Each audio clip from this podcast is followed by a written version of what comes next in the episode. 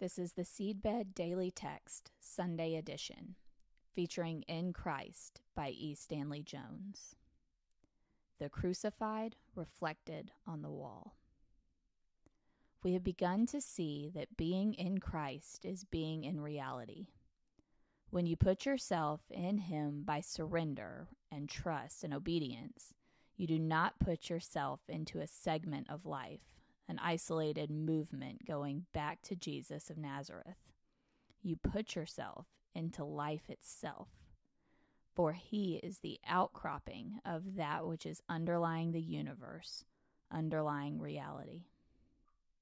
We were shown a mirror which had been used in the days when Christians were persecuted in Japan, when it was death to be a Christian.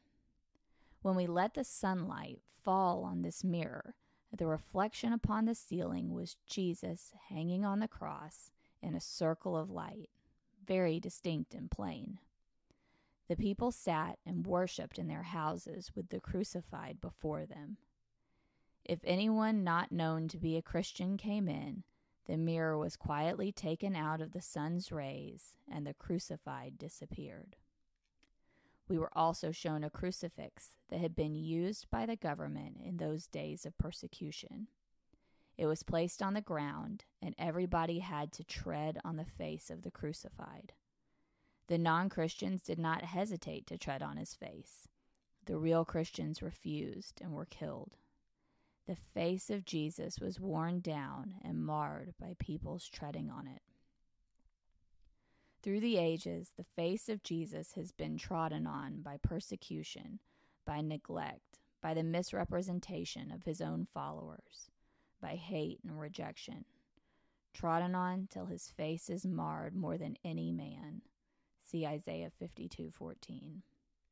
Yet the light of God falls on the facts of life like the sun upon that mirror and before our astonished gaze, the crucified is before us upon the walls of destiny.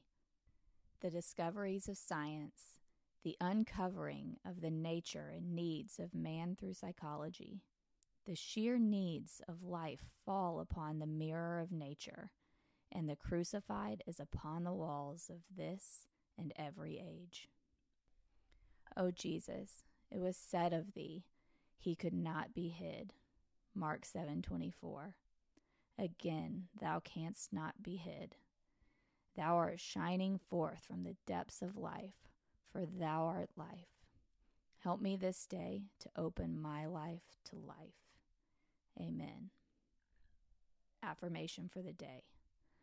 I will see the cross in everything I see today, for it is there, an open secret for the Seedbed Daily Text, for The Awakening, and for E. Stanley Jones. I'm Micah Smith.